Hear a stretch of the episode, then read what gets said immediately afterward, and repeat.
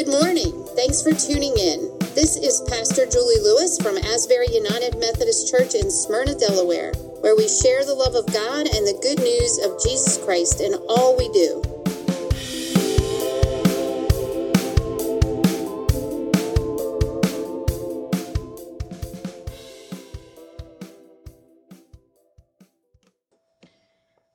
Good morning, it's Pastor Julie, and this morning we are in the Gospel of Mark, and we will be talking about prayer today as the spiritual discipline we're going to focus on.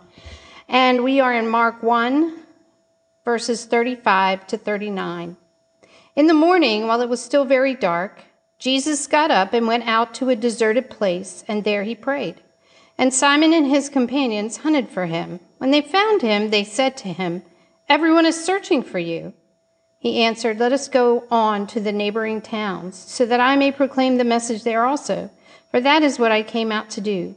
And he went throughout Galilee, proclaiming the message in their synagogues and casting out demons. The word of God for the people of God. Well, good morning. Did you get your coffee this morning? Well, if not, then I've got news for you. We're there's a video called Coffee with Jesus that is just perfect for this um, message this morning. And it's called Coffee with Jesus. If you're listening to me online, you can Google that or YouTube video it, Coffee with Jesus. Um, and it's essentially a video of a young man who's meeting Jesus in a coffee shop, and he has come there to pray. And so he brings this notepad full of names and situations and things he wants um, to pray for, from really serious things to very trivial things. And he spends a lot of time telling Jesus what he wants in his prayer list. And Jesus patiently sits and listens to it all. And just as he finishes and Jesus leans forward to say something to him, he goes, Up, oh, well, gotta go. And Jesus just kind of rolls his eyes and sits back and drinks his coffee. Now, we can laugh at that, but most of us will probably recognize ourselves in that situation. Does anyone else feel like their prayer time is like a laundry list of requests without any real conversation or answers? Prayer is the one spiritual discipline I think we can all agree on we are all called to do. It is the hallmark of being Christian, and yet it remains a mystery to us. It's hard to describe, hard to know how and when to pray, hard to figure out the best way to pray, so we can find ourselves really struggling with prayer, much like our man in that video. There are quite literally thousands of books written on prayer, so it's not as though there isn't any information out there or any resources to guide us in our endeavors, but yet I believe we do all struggle at some point. we may pray, as Jesus tells us to, with confidence and boldness, yet we might not seem to get the answers we are seeking. So then, what difference does prayer really make? How do we really know when we get an answer, any answer? Is there a right and wrong way to pray?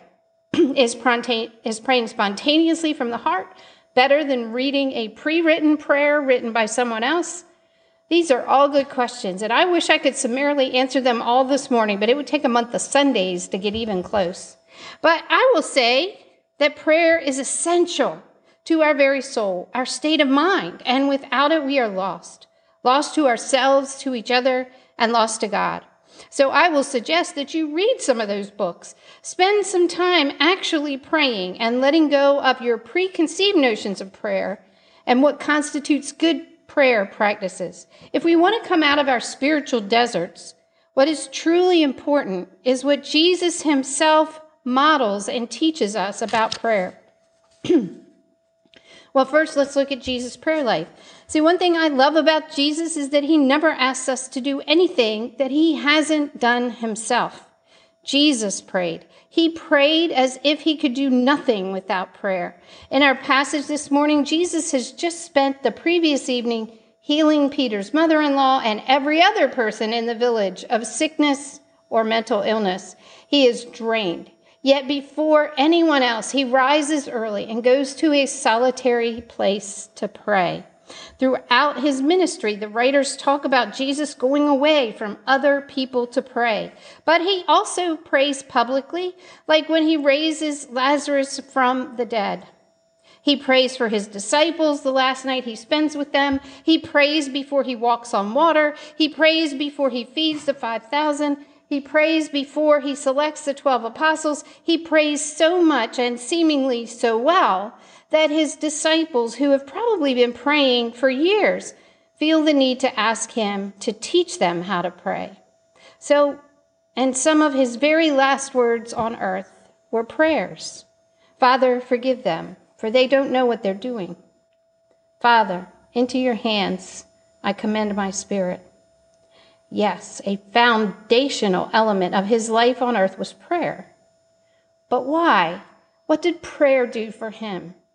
Even in the mystery of his dual nature, fully human and fully divine, we can see the necessity of prayer in his life and in his ministry among us. Through his teaching and example, we can see that same necessity and all it has to offer us. And it's only a prayer away. Prayer, by definition, is communicating with God, maybe with words either out loud or from the heart, or maybe even without words. Romans 8 reminds us that when we don't know what to pray for, the Spirit intercedes for us with sighs too deep for words. Prayer is what connects us to God's heart, puts us in the presence of God, and ushers us into communion with God, into a relationship. When we make prayer the first and best priority of our lives, then it can bring us into the deepest and highest work of the human spirit. Prayer can be life changing and life creating.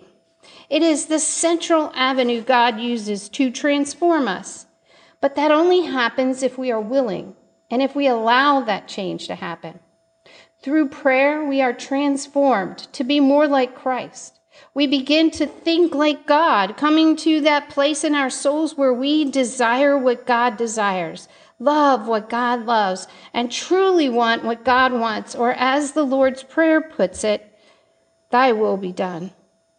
We will begin to see the world and other people through God's eyes and not our own. Prayer changes things. We often hear that God already knows the plan, that everything is set according to God's word, and nothing we do can change it. So when we pray and we don't see anything change, we find ourselves questioning if prayer really changes anything at all. But read through your scripture. Abraham talks to God and gets him to change his mind about how many righteous people he needs to find in Sodom in order to keep him from wiping them out. Moses also argues with God and gets him to change his mind about wiping out the Israelites after they made a golden calf. Elisha prays and convinces God to give his servant a vision of an army of angels. Samson prays and God gives him his strength back. Not everything is set in stone. If it were so, then we really wouldn't have free will, couldn't make any decisions for ourselves, and prayer would mean absolutely nothing except an avenue to vent our frustrations and grief. But when we pray, as God told us to, as God gives us the ability by grace alone to converse with the creator of the universe, we are working co workers with God Paul tells us so in 1 Corinthians 3 9, for we are God's servants, working together.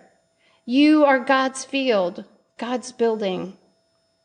Now, I know that in the video, that young man had a laundry list of prayer requests, and we laughed about it. But he was right to bring that list to Jesus. Jesus had told him to, right?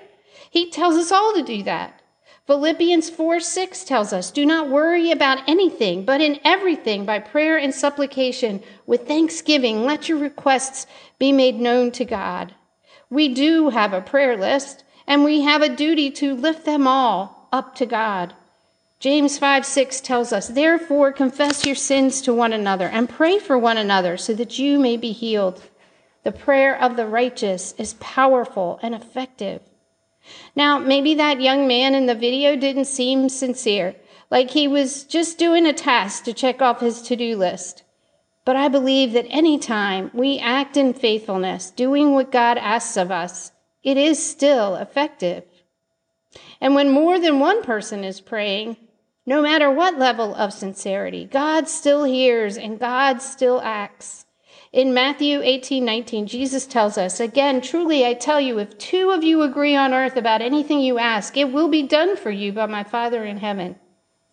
Jesus did hear all those prayer requests in the video, regardless of this man's attitude. And you can be sure that if anyone else was praying those same prayers, the power of that prayer was magnified. Keep praying those lists. Prayer not only connects us to God, but also connects us to each other. And it's harder to see that. But I remember clearly when I was on the conference mission team to the Congo in 20, 2004, we had many, many people praying for us while we were there. And I could feel them. I can't explain how I felt them other than I felt like I was walking with my feet just slightly off the ground, like walking on pillows everywhere I went. And I knew it was the prayers of the people I was standing on. I've heard similar testimony from others who have felt their bodies healed, have felt the power to do something courageous, the encouragement to go on when they too felt the prayers of other people going up to God for them. Prayer turns our thoughts away from ourselves and helps us see what's around us. We pause to let our hearts be concerned for others, sacrificing our time to act on their behalf. We often say we feel helpless in times like this war in Ukraine, but we can pray and to some, it may sound like a cop out, but for the faithful who have developed the spiritual discipline of prayer, we know it is the most powerful weapon we have. Through prayer, we connect to and call on the most powerful force in the universe, the power of the Holy Spirit that creates all things and has the power to change all things. To promise is to promise to pray for someone is to exercise your faith in our all powerful, all knowing, and all loving God. It is the greatest weapon we have against the principalities and rulers of this world. As Paul tells the Ephesians, to put on the whole armor of God in order to stand against the wiles of the devil. He finishes it all by saying, Pray in the Spirit at all times, in every prayer and supplication. To that end, keep alert and always persevere in supplication for all the saints. That's all our brothers and sisters in Christ. Prayer keeps us from temptation, from discouragement, from self centeredness and allows us to connect with the greatest life changing power in the universe. Yeah, but what does this have to do with tending sheep? And I know you're looking at the sermon title, Prayer, Tending the Sheep, and asking that very question. When asked about how to pray, Jesus tells his disciples to go into your room and shut the door, pray in secret. And then he gives them a prayer to pray. And we know it well since we say this prayer every Sunday. All the elements of our relationship with God are in the Lord's Prayer. We are to remember that God is God and we are not, but that God will provide all we need and more. Thy will be done on earth as it is in heaven. How do we know what God's will really is? Would we know it when we see it? I believe we will if we pray and learn to listen while we pray.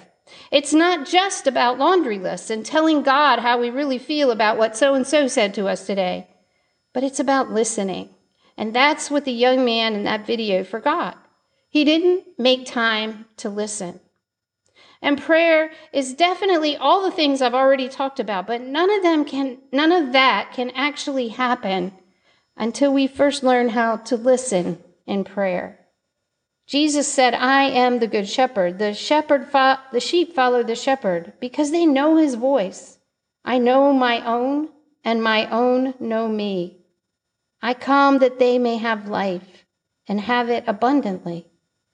Well, how can we possibly know his voice if we don't actually listen to it? Listen for it. How can we know Jesus at all if we don't spend time in prayer waiting to hear from him. Psalm 23 says, The Lord is my shepherd. I shall not want. He makes me to lie down in green pastures. He leads me beside still waters. He restores my soul. prayer is soul restoration work, and it takes discipline to both talk and listen. I know the most important part of this spiritual discipline begins by simply setting that time apart just for prayer. Jesus modeled that and he tells us to follow his example. I get up at 5:30ish every morning and spend anywhere from a half to a full hour in prayer. And that prayer takes many forms. I read pre-written prayers, speak from the heart, pray over prayer lists, meditate on scripture, or just meditate on Jesus. I color little cards that have scripture on them and meditate on the verse, or perhaps on who I'll give it to when it's finished. Some mornings my mind is so full of other thoughts, I feel like I'm swatting mosquitoes. And others, my mind is solely fixed on Christ. In other words, the form prayer takes has never been an issue in my prayer life. Whether my head is full of other thoughts or fixed solely on Christ, what has mattered most of all is that I do it. I set time alone with Jesus and just pray. I just show up. Sometimes it's more talking, sometimes it's more listening. And when we do that over time, we will find that we are being transformed, that our days are more productive, we are less anxious, and more at peace. Jesus leads us like one of his flock to still waters, to that abundant life while we get the great privilege of being co workers with the God of the universe to make a real change in the lives of others and in the world. This is where we truly learn to love God, love one another, and even love ourselves. But it all starts here with prayer. So have coffee with Jesus, or tea if you have to, but make the time to pray. Go into your closet or take a long walk outside, just you and Jesus. Pray, but let it be a two way street. Make space for Jesus to speak to you. You may not hear actual words or feel like you've heard anything at all, but you will find some amazing changes if you're patient. Jesus is happy that you show up at all. Keep praying Enjoy the coffee. Experience the power of prayer. Let your soul be restored as you work with God to change the world. Amen.